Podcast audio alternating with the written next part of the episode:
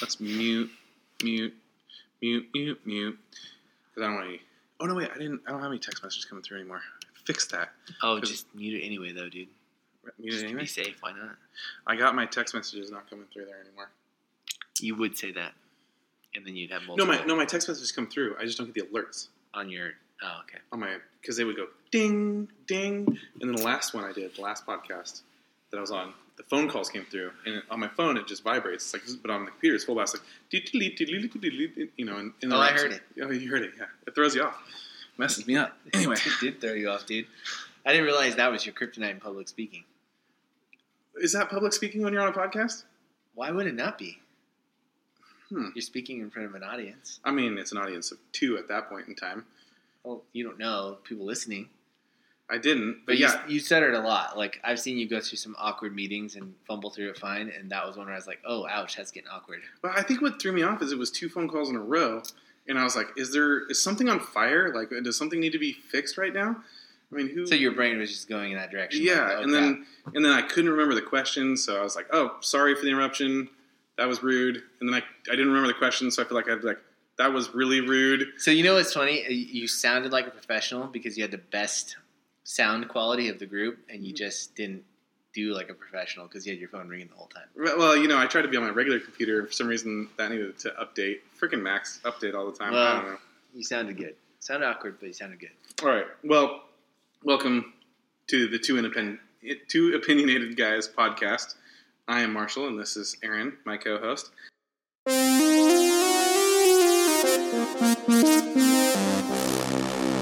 And today we're going to be talking about what, Aaron? Well, in these crazy COVID times, seems like the narrative of our entire podcast, or that's the vein that runs through it. But once again, we're circling back to um, a stimulus check, um, which is obviously a byproduct of the COVID economy. Um, and so the question is, do we think a second stimulus check is a good idea, and or do we think it's going to happen? And so I'll turn that one over to you, Marshall. Second, so whether it was the stimulus check a good idea? Because one already went out, and then we're debate, and then they're debating on whether another one should be coming. Yeah. And you're saying, let's start with was the first one a good idea? And you're Mhm. asking me that, or am I? Asking? Yeah. Okay. I'd like to know. I, I guess I never did. You want to know if I, I? It's a bad idea. There, Yeah. you got Okay. the answer. Is it a bad idea because you didn't get one, or is that sorry? Is that public information? Did you get one?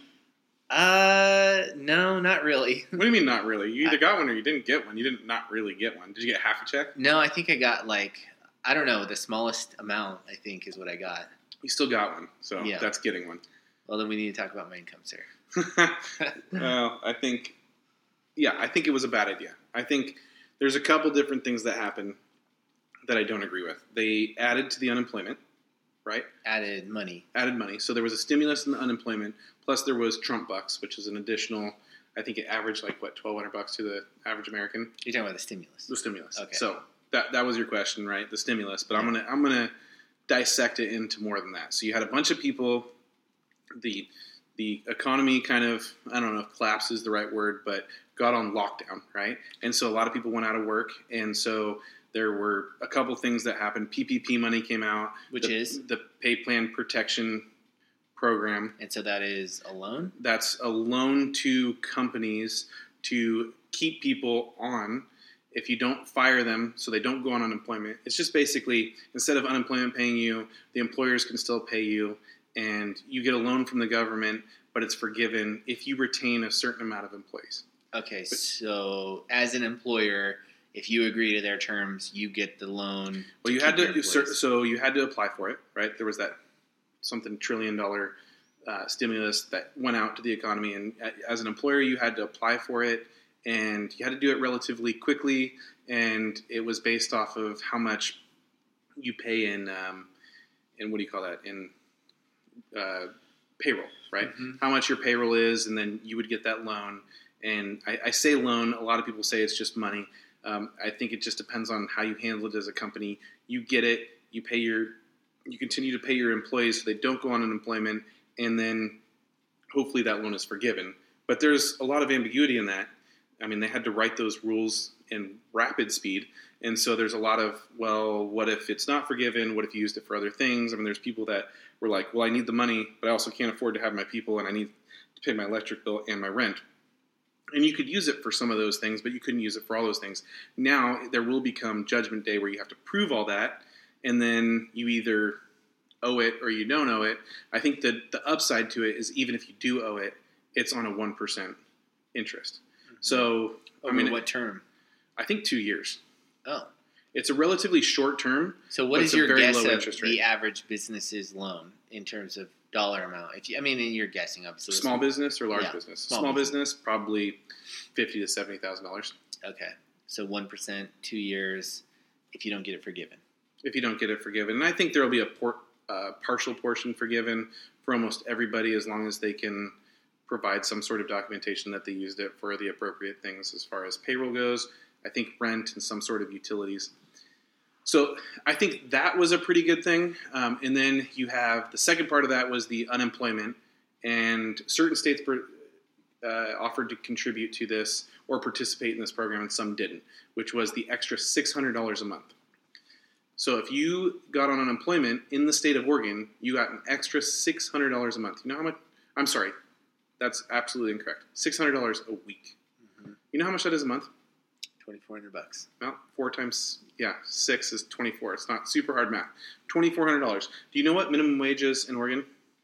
Uh, eleven twenty five. It's like twelve dollars an hour, depending on where you live, right? But most of it's about twelve dollars an hour. If you're in Portland, I think it's twelve fifty, and if you're in Salem, it's twelve, and if you're in like a rural So- part, it's like eleven seventy five. But let's just take twelve dollars an hour. Mhm. Twelve dollars an hour times an average of one hundred and sixty six hours in a month. That's nineteen hundred and ninety two dollars. Is that I'm- correct? I'm going to speak for the audience and say they didn't come here to do math. So Okay, but let's just okay. Let's just say on an average month, a minimum wage employee makes two thousand dollars a so month. you're saying they double their income. They did, yeah, by being on unemployment. They got another twenty four hundred dollars for sitting at home. Okay, So- let's take that and put it put it on a shelf for a second, and let's get to the third part of it, which was the actual stimulus check. So just to be clear, PPE loans, PPE loans, right? PPP, PPP loans, three Ps. A lot of numbers going on today. uh, twelve hundred dollars stimulus check, and unemployment stimulus. Unemployment and stimulus. you think all across the board were bad ideas? No, I wouldn't say all across the board. I would say you have to pick a certain amount of programs. I mean, if, if you're, I, I understand you want me to get the stimulus check, but I can't get there quite yet. So your PPP money, as an employer, I go, okay, I got some money. I have to keep you on if I want to get that forgiven. But you, as a minimum wage employee, go, please fire me so that I can get on unemployment so I can make double the income I was getting before. So you feel like it was conflicting incentives, Yeah. What? Yeah. and and Is so it not? I mean, am I not a normal human being? well, the way hey, that the I'm federal thinking? government rolled it out, and would they make a mistake?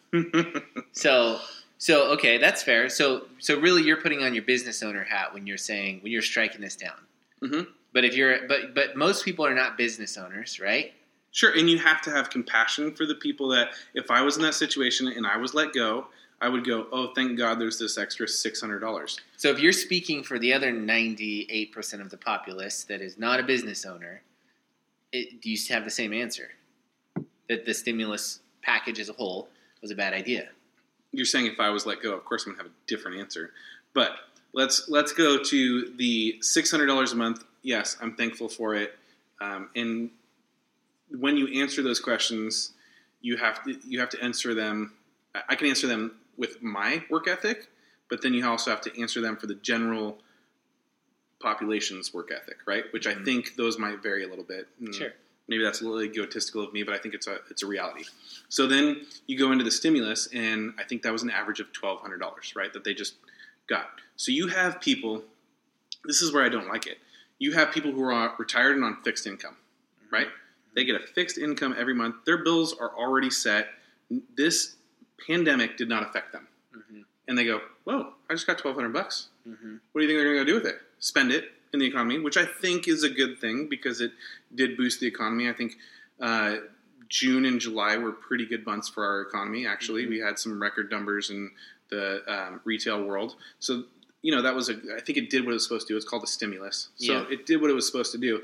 But in general, we incentivized people to stay at home, not get a job, and so you have a lot of people who go. You go, oh can you work because I need you to work so I can pay you because I have this loan and I can pay you. And they go, well, I could make more money at home. So are you going to pay me more? And you go, well, if I pay you more, then I'm going to run out of this loan money quicker. Mhm. And then all of a sudden, business owners are in a little bit of a predicament. Well, it's it's kind of one of the arguments against you know, and and being a person who's interested in economics, I've oftentimes heard in public finance, which is basically just the study of how government subsidizes the economy, um, that you know, food stamps has always been a point of contention for the same reason. Food stamps is probably a really politically incorrect way of putting it these days, but It's Oregon Trail card. food stamps is a really um, controversial one because you want people to have food who need it, but also for every dollar that you give people to get food, it's like one less dollar that they feel like they have to go out and earn. So there has to be a balance, right? Because if you're overly generous with people with those subsidies, then it's just an incentive not to work. Now, when I was in college and listening to that, I went,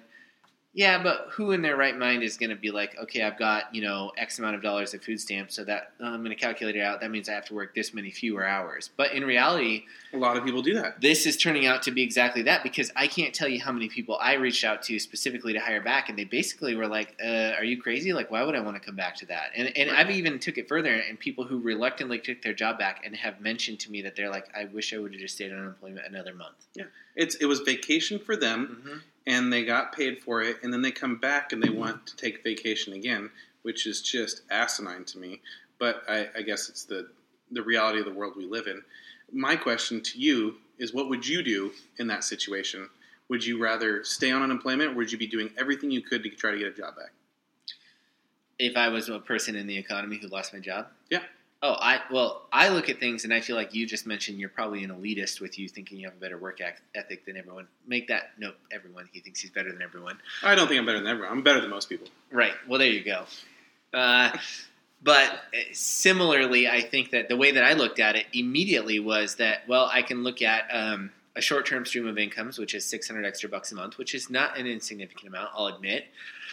To a younger person who's in their early 20s and they've never made more than minimum wage, that's a lot of money to walk away from, even if you can rationalize its short-term income. But if you look at well, two things. One is a job is potentially indefinite income. So, I mean, that's a stream of income for a long, long, long period of time, which will always add up to be more than the $600 a month for six months or $600 a week for six months.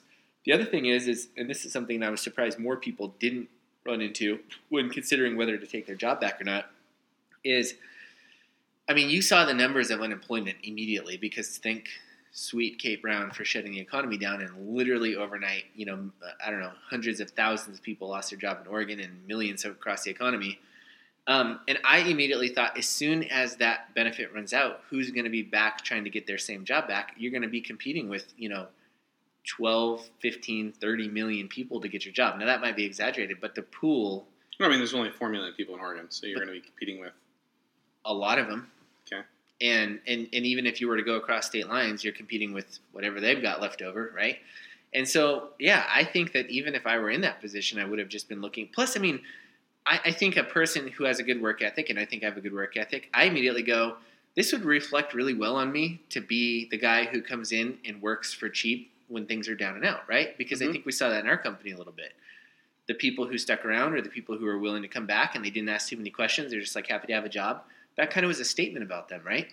Yeah, Yeah, it totally was a statement about them because it, it tells me, I mean, you yeah, it definitely put a, a higher notch when I go, okay, they're willing to get down and, and dirty and take sacrifices just like I'm willing to take a sacrifice. But the people that are like, eh, I'd rather be on unemployment, it's like you're dead to me. hmm Well, I feel like we've, to some degree, doomed the subject matter of this podcast because we've already stated so overtly that we were against it. But I think so. A second round, obviously, we're not super in favor of. I mean, it seems as though we're not. But Well, me, I- well, I don't. I guess I'm not. I'm not opposed to the stimulus. I'm definitely not opposed to the stimulus. I'm opposed to how the stimulus was done, Mhm. and I'm more opposed to the uh, extra added income for the unemployment. So Mhm. the extra six hundred dollars a week, which ended at the end of July, I think, for a lot of people, and that's why harsh realities are setting in. You're seeing a little bit of fallout in August, probably uh, for retail sales, and when the numbers come out, I bet you'll see it. It wasn't quite as much of a boost as it was in June and July. But that, that's my biggest opposition. The the stimulus check, I think, is a good idea. I mean, the, the Trump bucks, the twelve hundred bucks, or whatever it is, that's like that's money to go. Oh, I want to go spend it, and that is meant to stimulate the economy. So I, I don't know that I'm overarchingly against that when thinking through it. I'm against the I'm against the unemployment and So- helping them. Are, aren't you a little concerned though that it seemed as though the White House in particular? I remember reading an article, you know, midway through Corona apocalypse, and and we were really having trouble hiring people back. And I was going, man, they really messed that up because they're making this virtually impossible to hire people back again because a lot of people are not only making more than they've ever made before on minimum, you know, wage income, but they or with the stimulus, but they've also got twelve hundred bucks sitting in their account that they can get them through another month or two, right? And so I mm-hmm. go, man, they really messed up. And no sooner did I think that than the White House came out and said, yeah, we're going to start cutting off benefits if you decline your job. So if your employer tells the government that, hey, this person, we offered them a job back and they declined it, they're, you know, that's their incentive. It will end right then and there. And I thought, okay, they're getting savvy to this. And now they're talking about this second round of stimulus checks. And I think on both sides of the aisle, pretty much the same stuff is on the line again. They're talking about another six hundred dollars per week in unemployment, and they're talking about the identical stimulus Which doesn't make any sense because you know we're a state of twelve dollars an hour. You know what the minimum wage is, is in Texas? probably low. Well, it's a good good quantitative figure. I think it's like seven fifty. I think uh, in some other states it's a little bit lower than that. Whatever the federal minimum wage is, which I think is somewhere in the So it'd be like fives. triple their income. Right. Yeah. I mean, how on earth are those people ever going to get back to work?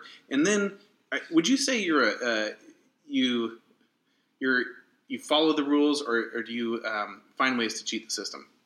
Me as a person, Yeah, as a I'm a person, rule follower. you're a follower. Yeah, I kind of generally am too. Do you have a warranty on your house? No. You don't have a warranty on your house. I don't think so.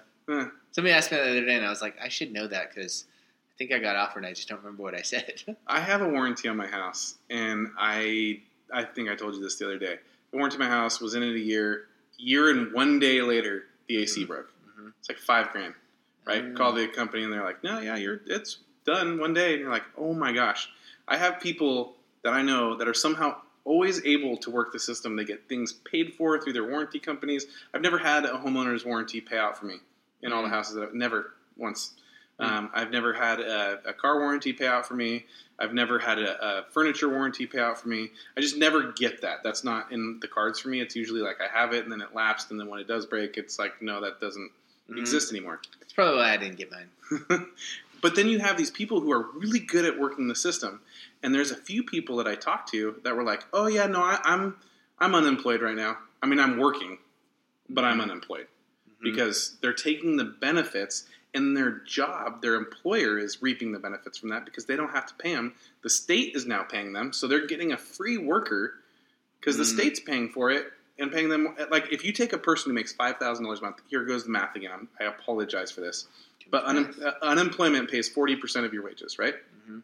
So five thousand dollars a month, forty percent of that is two thousand dollars. Here we go, math people. Mhm. Okay, two thousand dollars plus the six hundred dollars a week, which is twenty four hundred dollars. So I've got forty four hundred dollars. I was making five. Now I'm only taking a six hundred dollar decrease to be unemployed now, Mhm. which means I get way more time. Would you take a six hundred dollar decrease if it meant you didn't have to go to work every day? Yeah, Right. yeah, absolutely. So you have all these people now like working this Well, I- system. So I think that it I think that it made me realize how much economics really does apply to this and how much of those theories are really sound. And I think one of them is, you know, it, it's basically just a lot of people are self interested, and one of the things that capitalism has done a good job on. I'm going to get my key or my car keyed right now, just for saying capitalism is a good thing. But Wow. one of the things That's a crazy world we live in where capitalism's a, right a state of offensive word. state of affairs right but one, one thing capitalism did a good job at is it found out a way to harness you know whether you call it self-interest or you call it greed it found a good way to harness that natural human behavior and harness that into positive things because people in order to make more money they have to create something that people want to buy. And i think that uh, unfortunately this is just a situation where you get to see people's typical self-interested behavior. It's just getting played out in a different way and i think it's affecting the economy in a negative way and going back to you know us having a really good June and July, and a lot of retail stores really having good June and Yeah, July. I'm talking about the economy as a whole. Yeah, I mean, everybody seemed to. It was like we thought we were having a good month, and we found out everyone was having a good month, and it was kind of deflating. But um, one one thing about that that I find a little perplexing and scary, if I'm honest with you, is that you know back in 2008, I think when we, they were bailing out the economy, one of the things that um, government was doing to bail out the economy was they were exer- exercising monetary policy and monetary policy. I know you had the math and I have the economics. We're just going to bore mm-hmm. this audience to death. Yeah, it's good. Monetary policy is one way that government can monetary policy. Yes, can get involved in order to stimulate the economy. And one of the things that they did is they just lower interest rates. And so if you remember back in the car business, you know, back I don't know seven, eight, nine years ago, it was like 1.99 interest rate was like a pretty common thing. And now you don't hear that anymore. And one of the reasons that is is because the government, the federal government, squashed interest rates down. And what happens is it basically just opens up the spigot and money floods into the economy. And then there's just a lot of dollars in the economy that really shouldn't be there because they're not there naturally. And it creates inflation. Prices go up and your spending power goes down and everybody feels more poor. That's mm. what it does. And so what my concern is is we're all feeling rich right now, right? I mean, we're not feeling rich, but like in general, people aren't feeling more poor because the economy was just flooded with a bunch of money. Mm-hmm. And, it, and there was no additional value created. There was no additional cr- um, products being made, or you know, nothing. There was no um, there was no extra production. It was just extra money. And so, great. What's that going to do? It's going to ramp things up. And then what's going to happen when all of that collapses? Because it's a bubble. It's a money bubble and um, that's my concern right now is that they've created a money bubble and they're going to basically um, Alan Greenspan, who was the chief or the federal um, what do you call it the reserve Federal Reserve, yeah, he basically his notorious legacy a lot of people think was he created one bubble during his career and then he created another bubble right as that one was deflating so no one knew and then he created another bubble. It was like the stock market and the housing bubble. Sounds like he was really good at his job. Uh, right? That's what I thought. I thought, what a great guy. And then he got out and the whole thing collapsed. But it kind of feels like that's what they're doing now is they're just kind of inflating bubbles. Could you imagine that being your job? Where you're oh, scary, in, dude. You're in charge of the money to make sure that our economy is just riding the rails and making sure it's doing okay. You know, there's jobs that prior I'd be like, uh, if I had an opportunity, I would sure give it a try. Now I go, no, the president of the United States sounds like an awful job now. I would do that one. Yeah, I wouldn't. I'd be like, no, thanks. I would love lose lose game. and the chair of the Federal Reserve would be an awful one too. Yeah, why would you even want to get into that? I mean, aren't you blamed for everything? And I feel like there's a lot of jobs, even if you really qualified for it, you're like, I could still screw this up. And not just, it's not just like you're screwing a, a company, you're screwing multiple millions of companies in an economy. Oh, and you'll go in the history books. That's like that's like have you ever gotten up in front of a, a public speaking thing and kind of bombed and you're like, oh, that's embarrassing. Imagine doing that to the point where you're in the history books for how bad you did. Like that would be my concern. Well, at least you're in the history books, I guess. I guess. I mean, you're not in any books right now. Yet, I'm still young. I'm not dead yet. Yeah. Well, I um, I think one of the other things that is weirdly playing into this, and I don't know what you think um, about this right now, but you know we have this COVID thing going on, and there's the they're not making enough coins. Have you heard about that? The coin shortage? No, I mean I've heard of a coin the coin shortage, but I wasn't really sure what the because I, I guess a bunch about. of people that were making it got COVID and they had to shut it down. So there was oh. this coin shortage like that the mint. Yeah, the mint. Yeah, okay. so they couldn't actually produce them. So then they, they they couldn't send them to different banks, and so now you've got all these businesses that are saying, "Hey, coin shortage." Yeah, we're uh, we're only accepting um, credit cards because you know there's a coin shortage. You have a couple different things going on. You have some businesses saying, "Hey, due to COVID nineteen, we don't want to touch your cash, so uh, you know you can you can only pay via credit card." But other businesses are saying, "Well, due to the coin shortage, we need the exact change or a credit card. A lot of people think it's a play to go, well, this is this is a political move to get us off of a uh, paper currency, cash currency, to get us all digital. I don't know. What's your thought on that? Um, that's, that's a total different divergence, but I just no, that is to... interesting because you know what's funny is the first time I ever thought about any, and again, here's the inevitable point in the Two Opinionated Guys podcast where we put on our tinfoil hats, right? Mm-hmm. Happens every time, naturally. Um, I was listening to Joe Rogan interview Post Malone, uh, probably two weeks ago. And, and let's be Does clear. Post Malone make you want to get a tattoo? No. Okay. Post Malone is a weirdly talented guy that looks like a complete goober. Like I would, I oh, can't use goober. I would use homeless. But I yeah. well, yeah, he looks that way too. He kind of hmm. looks like both at once. But he said something about how and they were just doing conspiracy theory stuff, and they were obviously off the rails and they're probably high as crap. But they mentioned something I guess we don't do here. No, we don't No, We're totally sober when we do this. Um, we're, we're just naturally uh, into conspiracy theories. But one thing that he said is, what if the government were to just shut off the monetary system and it's like any electronic currency didn't work? And I mean, like, because you know, you put money into a bank, but you don't really see the money anymore, right? Mhm. You just use a card. You just have an account, a number on a digital screen. What if all that got wiped out? What if it all just got wiped out one day and nobody had anything that they originally had? You'd be left with whatever cash you had on hand. And I thought, yeah, that is an interesting conspiracy because that could happen. I mean, technically, you don't have money. Do you keep cash on hand? Not really. Hmm. Yeah, I mean, a very small amount, like maybe a hundred dollars at a time. Wow. Yeah, but but but even at that, I mean, if if the electronic, the digital side of it went down, the cash wouldn't be worth much, anyways. But I thought, yeah, that is interesting. Gold will always be worth something, right? It will, and silver. Yeah. And So it makes you go, oh, should I carry some gold or silver I definitely think you should. Yeah. We sound like real Republicans right Oh now. man. Well, it, it made me. It's it's funny because I know like um, I, I have a few people who are like, oh my gosh, this is a, a government ploy to get us off of a cash currency and to find an excuse to get us onto all digital. And I'm like, ah, do I bite off on that? I don't know. I mean, it still says. You know, I mean, technically, every place should accept cash, and if you're Mhm. unwilling to give me the exact change, fine, keep my extra thirty cents or whatever it is. But you should still accept my cash, right? I, I do think it's a little weird when some places. I was just at the zoo, and I took a picture of this and put it on my story when it, it said, "Hey, due to COVID nineteen and the spread of disease, we are not accepting cash at this time." Yet the tip jar was in cash, so I was like, Mm. "Oh, COVID only spreads when you're paying for the food, but if you're tipping, it, it doesn't spread." Oh, dude, the hypocrisy runs deep. Just like, did you hear the was it the VMAs or some award show where they like made all exceptions for celebrities flying into New York? They're like, ah, you don't have to worry about the quarantine because you're celebrities. Oh, garbage! Yeah. That's a bunch of gobbledygook. So I think that's a big part of it too. Is there's a lot of inconsistency, and I think that's what kind of leads you down that road. If you go, it could be a conspiracy, right? Are you for an all uh, digital currency?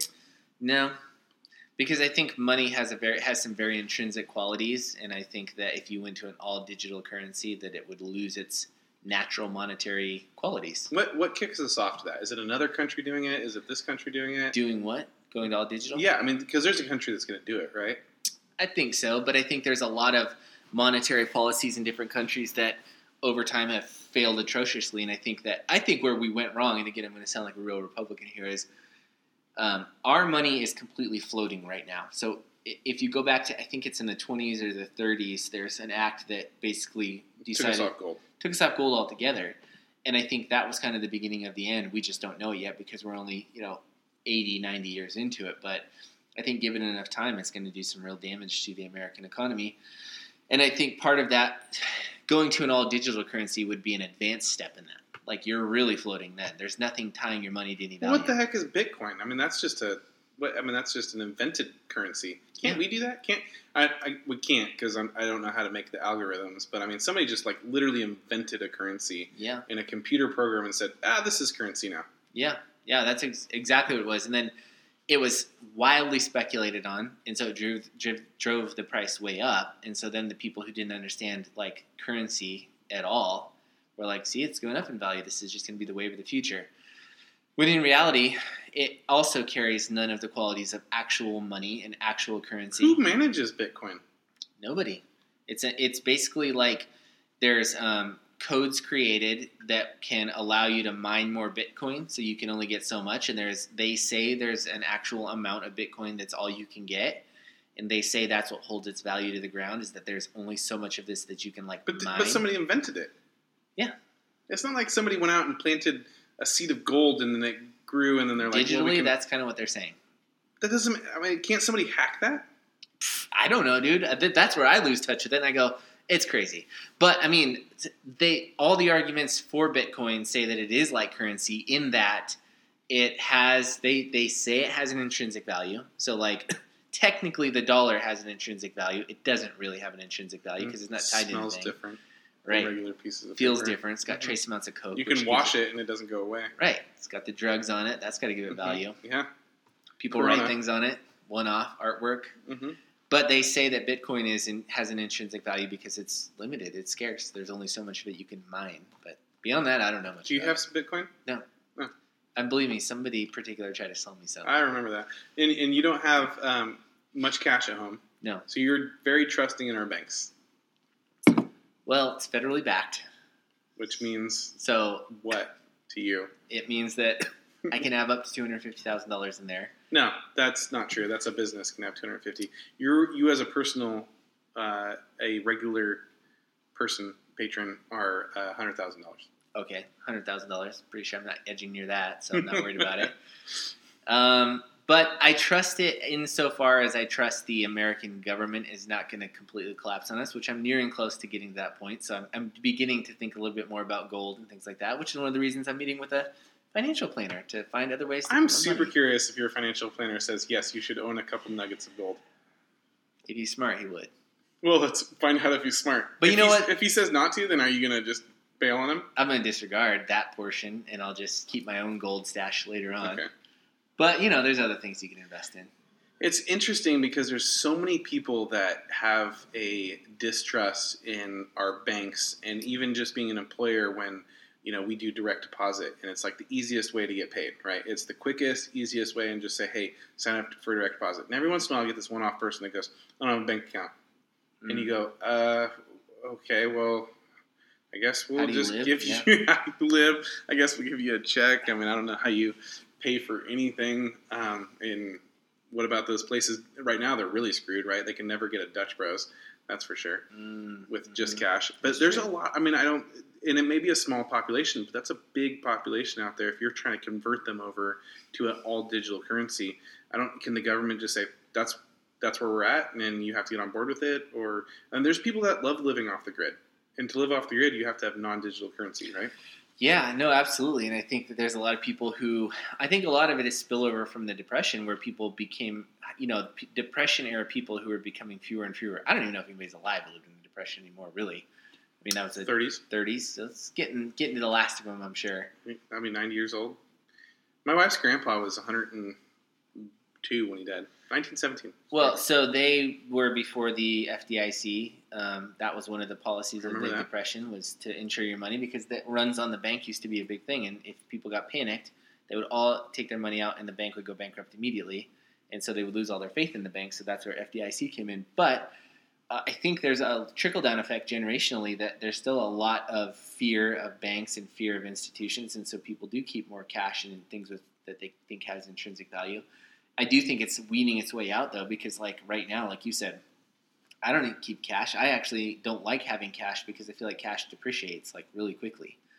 Um, Well, cash disappears in general. I mean, if you have cash on you, you, you end up spending it. Yeah. It's harder to keep track of. Not not if you're a diligent person in keeping a logbook, but just in general as sure, uh, just human nature, we tend to just spend cash. easier to spend. Too. Yeah, and Yeah. but I think there is something when you say intrinsic, you go, you know, if you give a kid ten dollars in one dollar bills, and as he sees those one dollar bills disappearing, there's something more meaningful about that than just like, well, swipe that card. I mean, I've Yeah. had my kids say, I, I, "Hey, can we buy that?" And I go, "I don't have the money," and they go, "Well, just go to the store and get more money," yeah, because that's what they see happen. right. You know, so that they don't have a good understanding of it. And then when you get into the education system and teaching our kids how to be responsible for money, that's a whole different ballgame. Oh yeah. That- well, I mean, going back to it, you get you get to see younger people now and how they behave with money and how they act. Like you said, you have a good work ethic and you have more pride in yourself, and like you wouldn't accept unemployment for a long time. For if somebody offered you a job, you take it back. I think generally, generationally, that's already been lost a little bit, and that's been proven to me through this because there's a lot of people I offer jobs, you know, which is like teaching them to fish, let's say. They're like, nah, I'm getting free unemployment. Who cares? Yeah, I mean, you go back to that stimulus check. The original question is it good or bad? If you were to get that stimulus check, which you did actually get, would you spend that because it's a stimulus, so it's meant to stimulate the economy? Mhm. Would you spend that or just throw it in the savings? Oh, I would either pay a debt off or throw in a savings. Yeah. Okay, well, you're not using it right then. Right. No, I know. That's the other. What what if the so here might be a better way to uh, disseminate the stimulus checks if I was Trump right now and I was trying to stimulate the economy or you know whatever the House and and, and um, Senate and they were trying to come up with this bill. Maybe it's a, a true stimulus where it's only good for retail business. Yeah, that's true. That's a good point because then you would limit. You would really focus in on what in the GDP that they spend it on because savings is part of GDP, and you don't want people spending on savings, right? Because you're trying to stimulate the economy. That's true. But was it really? I mean, they called it a stimulus check, sure, but wasn't also a little bit of protection because so many people were losing their jobs? They're like, use it for whatever you Well, want. Well, what the frick is the unemployment extra bonus bucks for? I, I, again, I don't, I don't know, but I think their assumption in broad brushstrokes, and again, this is one of the reasons that people make the argument that state and local governments ought to have more control and the federal government ought to not be doing so much because you have to do a one size fits all. You can't say Oregon gets this package and Wyoming gets that package and Texas gets that. It has to be one size fits all. And unfortunately, I'm sure that there's enough localities that twelve dollars an hour, thirteen dollars an hour is the minimum wage that it washes out the people who do make six bucks an hour, and those guys get the leg up of having three times their income from the stimulus check. I don't think there's much you can do about that because with federal government, it is very well, certain states particip- chose to participate in the program and some didn't. So I don't think every state chose to participate in the program. Probably not that many didn't though, right? I, I think I Mm. heard of a handful of like the real red states that were like, "Nah, we're good." And Yeah, I mean the ones that wanted to protect their employers because again, you had conflicting PPP money versus unemployment money. And I get it if you're one of those people that got laid off and it sucks and it's a tough, tumultuous time, then you want to try to. I mean, yeah, you're thankful for the money to make it through. I think with any welfare program, there's got to be some good oversight, and I don't love overregulation. That's not something I'm really into when it comes to government affairs. But when you talk about welfare, I think there does need to be a lot of oversight into it. When you're talking about food stamps or whatever you call it, when you're talking about um, anything that is government um, assisted for you, there should be some good oversight because there are some people that take advantage of the system. And I know there's that old rule, that old adage that like Nordstrom has, right? They'll take anything back. I think Costco has this too. Nordstrom takes anything back, and they have that old story where this lady tried to return tires to Nordstrom, and they're like, uh, "You can't return tires. We never bought them here." And they're like, "No, I did." And anyway, they ended up taking them and giving the lady money because that's just their like they said. Well, a very small percentage take advantage of the system, and they're probably right for the Nordstrom people. There is probably a really small percentage. Unfortunately, Nordstrom is a higher end store, so you get higher end people that realize they don't want to take advantage of the system. But when you talk about the whole United States, I think that percentage goes way up, Mm. and I think we lose a lot of money. Yeah, I, the question, and I think that this is what I ultimately always come back to, is like economists have been battling for years on how, I mean, public finance is literally an entire genre of economics that's hotly debated all the time. Currently, there's no perfect answer, and that's the problem is that there may not be a good one size fits all approach to how you fix an economy. I will say this, though, that one of the things that I think, and people can correct me uh, if I'm wrong, but one of the things that makes this a really unprecedented sort of economic phenomenon is that the government was the ones who intentionally shut down the economy. So it wasn't like an asset bubble or something, or monetary, you know, fiscal issue or um, inflation running out of control or deflation. It was literally like the government said, "Close your business down." Yeah, and And I so that adds an element where I go, "Oh man, that adds a complexity to this, right?" It does, but then it goes to a little bit more to what you said earlier. Like, should it be up to the states then on what they would have allowed to give as a stimulus? Should it have been a blanketed statement, or should the government have said, you know what, here's what we're willing to do, and like the unemployment thing, you take it if you want to, and the stimulus is for you guys to disseminate and for you guys to figure out. The problem is, I wonder and, and a lot's going to change with this election. I wonder how much these states will be divided and how much you'll go. Are, we're leaving so much more up to local government, which is, I think, what some of us want to do, what Donald Trump wants to do. I think actually most of the part, most bipartisan people want to do is leave it up to the states. Will you see a division in the United States with people going, you know what? I don't like the way Oregon chose to deal with that, so I'm going to move to Idaho because they didn't shut down for the pandemic and they didn't take the stimulus check, and they're more they're more pro you know working uh, people. I didn't say that uh, absolutely correctly, and I'm not sure all that's true. I'm just saying, would you see states start to separate and people moving and migrating to different places based off of how those rules are, and you see a, a more segregated United States than we've seen? Well, it's interesting because I feel like there. Well, a, there's a lot to unpack there, but I Mhm. think one of the Might even be a whole nother episode. Right, it might be, depending on time. I think one of the things that I can sort of lump all of that together in is through this, are you seeing people actually make changes because this is an unprecedented thing? People were obviously very pissed off that their businesses got shut down. I mean, there was a lady in Salem who had a salon, and she was literally like, "I don't care. I'm coming to work, and what's going to happen?" And they fined her like thirteen thousand bucks a day or something crazy. I mean, she really got hammered by the government in Oregon for choosing Yeah. to stay open and be like a patriot. But we mentioned on a previous podcast that I, anyway, and you said specifically with churches, were disappointed that the economy behaved like a bunch of sheep, and we were just like, fine, we'll just keep doing whatever you tell us to do. We'll wear the mask, we won't go to work, we'll stay quarantined, um, we'll social distance, despite a lot of evidence coming out that a coronavirus wasn't as bad as they made it out to be, and wasn't spreading the way they said, it wasn't as dangerous as they said. We continued to behave to some degree like sheep, and hey, I was right there with them, so I'm not knocking it. But my point is, is that to your question, will you see division in America? And I would like to think people would vote with their feet, right? And go, yep, didn't like the way Oregon did this. Vote with their feet. yeah, vote with your feet. Meaning, if you don't like it. Don't it, say yeah like that's a common thing. it is, man. Is it? You know what? Comment if you've heard this before. I would love. You can vote with that. your dollars. You can vote with your feet. You can move, right? So that's Vote my with your feet. yeah, move. I You know- get it now. Yeah. So, so that's the thing is, I would like to think that would happen, and I would like to see, to some degree, a mass exodus of Portland, where people are like, "All right, I'm out," and then Portland's left. yeah. You'd like to see that. Simultaneously, not see that because it would totally affect our business. But yeah, Right. Well, that's true too. But that's the thing is, are people really ready to make the changes, or is this just like, okay, this sucked, but we're gonna just hunker down and? well, the pain of change forward? only happens when the pain of staying the same gets. The pain of change only happens when the pain of staying the same is lessened, right?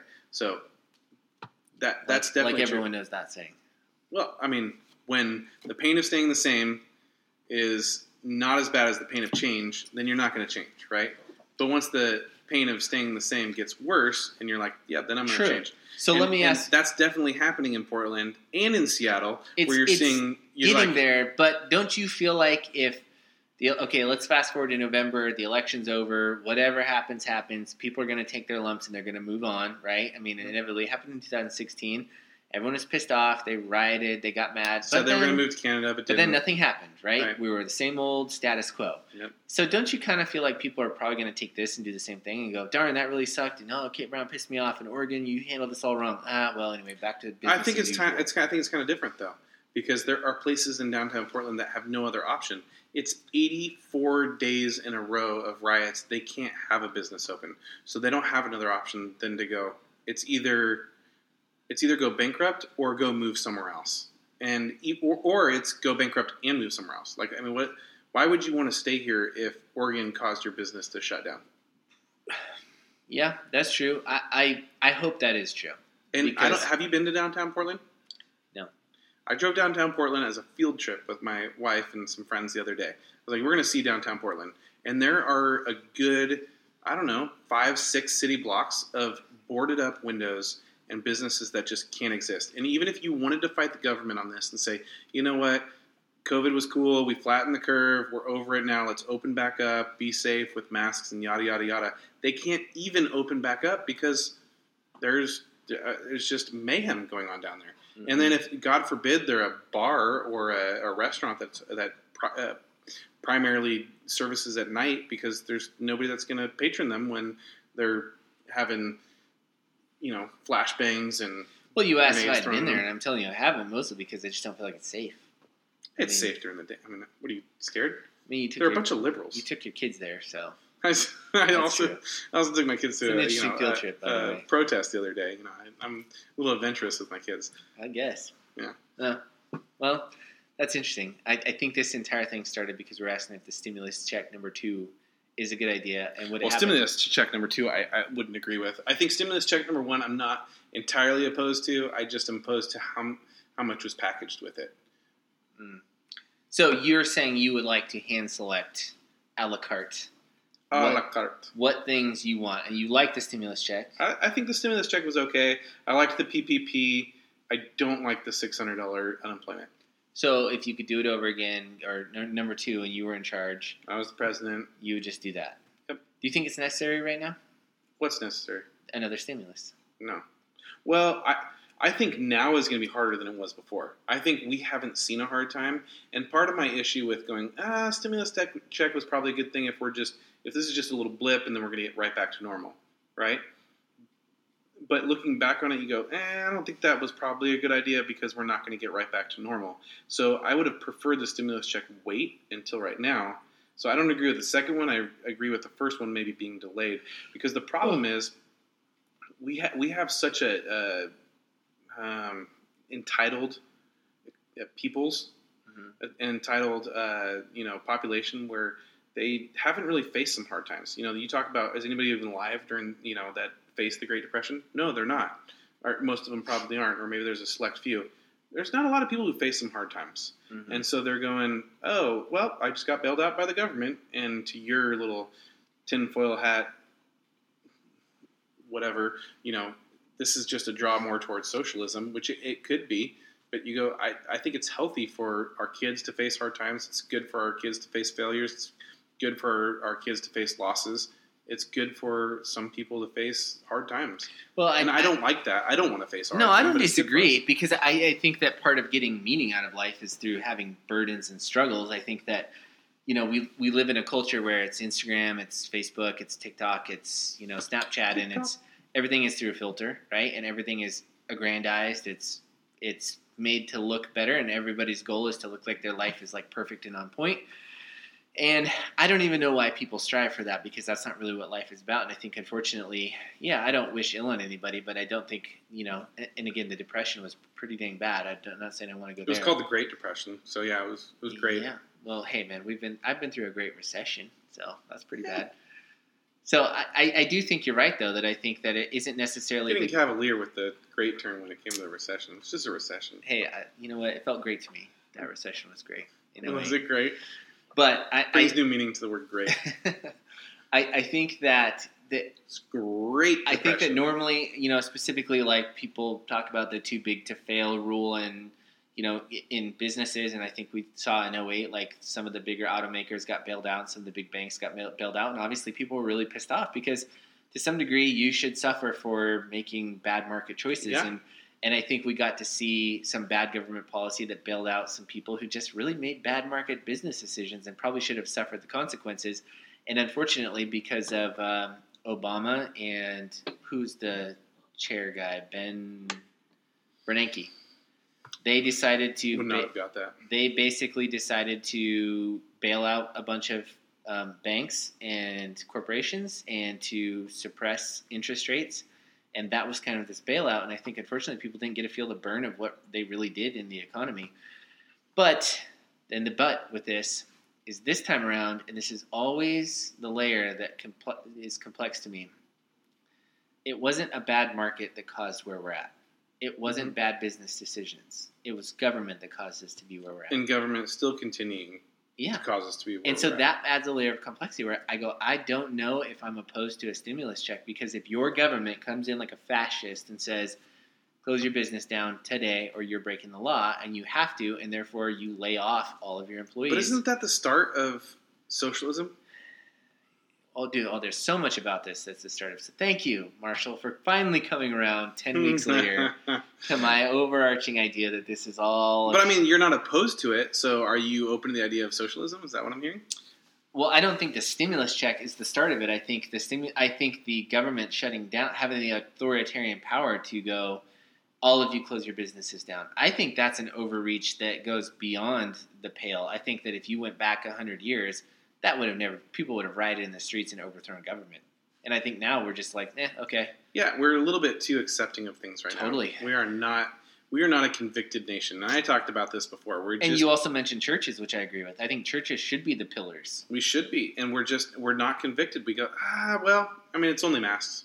Well, Right. it's only shutting down for a month. Well, it's only shutting down for two months. Oh, it's only, and it's only, it's only, it's only, Yep. and we just take it and we go. Well, we're not sheep because that's offensive, right? As Americans, right? Yeah, We but are we, that. but we kind of are. I mean, we're Oh, kind of just going. Well, the gov- let's see what the government says, and then all of a sudden, you know, you have people out there going, "Well, you're not a scientist." Okay, well, I mean, in the history of science, scientists have disagreed, right? Totally. So, And in the history of science, there's very few things that are like right. They just haven't been proven wrong yet. Mm-hmm. right? Theories, yeah. Yeah, and and so I go, yeah, all of that went out the window. Like, if you take a snapshot of 2020, it's like people are defying actual science, right? Because if you're a conservative scientist making a conservative point of view, you're you're an idiot, right? You're a fool for saying COVID's not as serious. Like we had some guests on last week, and they're probably going to get ridiculed for writing a book basically saying COVID is to some degree a big hoax.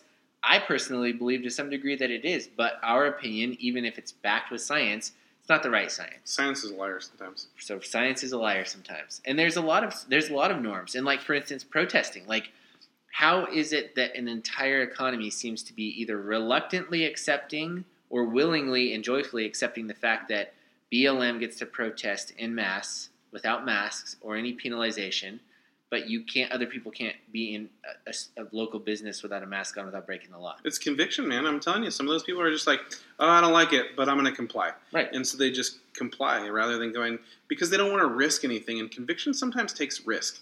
And when you risk your business, you risk your livelihood, you risk your job, you risk your, uh, you know, your your money, your income, or or just even ridicule. You're you're risking that, and people just don't want to. So they can, yeah, they really back down really quickly. yeah And you go, you know what? It's okay. It's okay to be made fun of. It's okay a little bit to uh, be put on blast. It's okay a little bit if I do have a little bit of a sacrifice. Yeah, I don't want my business to shut down. I definitely don't want that to happen. But if I truly believe in what I believe in is really true, then I should really make some actions towards it. Well, and I think part of it too, and- this is again one of the functions of capitalism that unfortunately is a sort of self-defeating component of it is as each generation gets richer, because capitalism is amazing. I'm going to say it on record. It's amazing, and it creates wealth and it pulls people up out of poverty on a routine basis. And there's never been more um, socioeconomic movement between generations. So, for instance, you you could be born into a poor family and you could die rich. That is almost a unique quality to America Right? Yeah. in capitalism. So that alone tells me The everything I need royals, to you know. were born into royalty or you weren't. You were a peasant Right. or you were royalty, and there And was you- nothing you could do about it. Right. You just were what you were, and there was no getting around it. And I, I think that you know what happens is we've had generation after generation of people who are better off each generation, and so they get more comfortable and they get more relaxed and they get more complacent. And then when things like this happen, they either don't recognize how much freedom is getting taken from them, or they're just unwilling to risk it. Like I think to some- Unwilling to risk it. I I think, think to some reason. degree, you and I are in that boat where it's like we aren't out there doing everything we could do for our side of the cause because we don't really want to risk it all. But if you went back 100 years, 150 years, 200 years, people were just coming up out of like routine poverty. I'm talking like pilgrims coming over and setting up 13 colonies from, you know, carving it out of the bare landscape and fighting with, you know, natives and famine and disease, and they were probably a little more willing in those generations to be like, "I'll gamble down and fight the British" because they knew what it was like to live on hard times, and they worked for what they had. And I think, unfortunately, we just live in generations where we this is just all we know. What's it going to take? Yeah, what I question, what is it going to take? I think it's going to take some hard times, and I, that's why. I, I, so fundamentally, I go. I have to disagree with this, even though I would love to have a stimulus check to go out and buy ourselves some new patio furniture or something. But I have to disagree with it because I go. We need to have some conviction, and the only way we're going to have some conviction is if we're forced upon some hard times. And when we're forced upon upon some hard times, we're forced upon some hard decisions. When we have those hard decisions, we're faced with what our real convictions are. Yeah. Well, I would love to see a. I would love to see people denying their stimulus, just as being patriots and saying, "Sorry, I'm just going to deal with whatever comes my way, and if I got to tighten it up, I got to tighten it up, and I'll just make it work." But I would also like to see those people vote the people out of office who put them in there to begin with. But I just know that's not going to happen, and No. so unfortunately, I feel like it's going to continue. So to sum this up, wrap this up, you agree with the stimulus or not?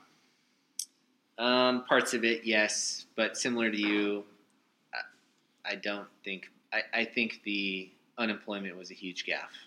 Yeah, I think I'm going to have to fundamentally. I'm going to work through some different emotions throughout this, and I go, yeah, it's a good thing, yeah, it's a bad thing. I'm going to fundamentally go, it was, it's not a good idea because I think it weakens us as a as uh, Americans. Yep, and inflation's coming. I'll end it with that. All right. If you have any comments, feel free to send us an email. Marshall at, at Marshall at twoopinionatedguys.com or Aaron at twoopinionatedguys at Twenty episodes later. 20 episodes later. Just got it.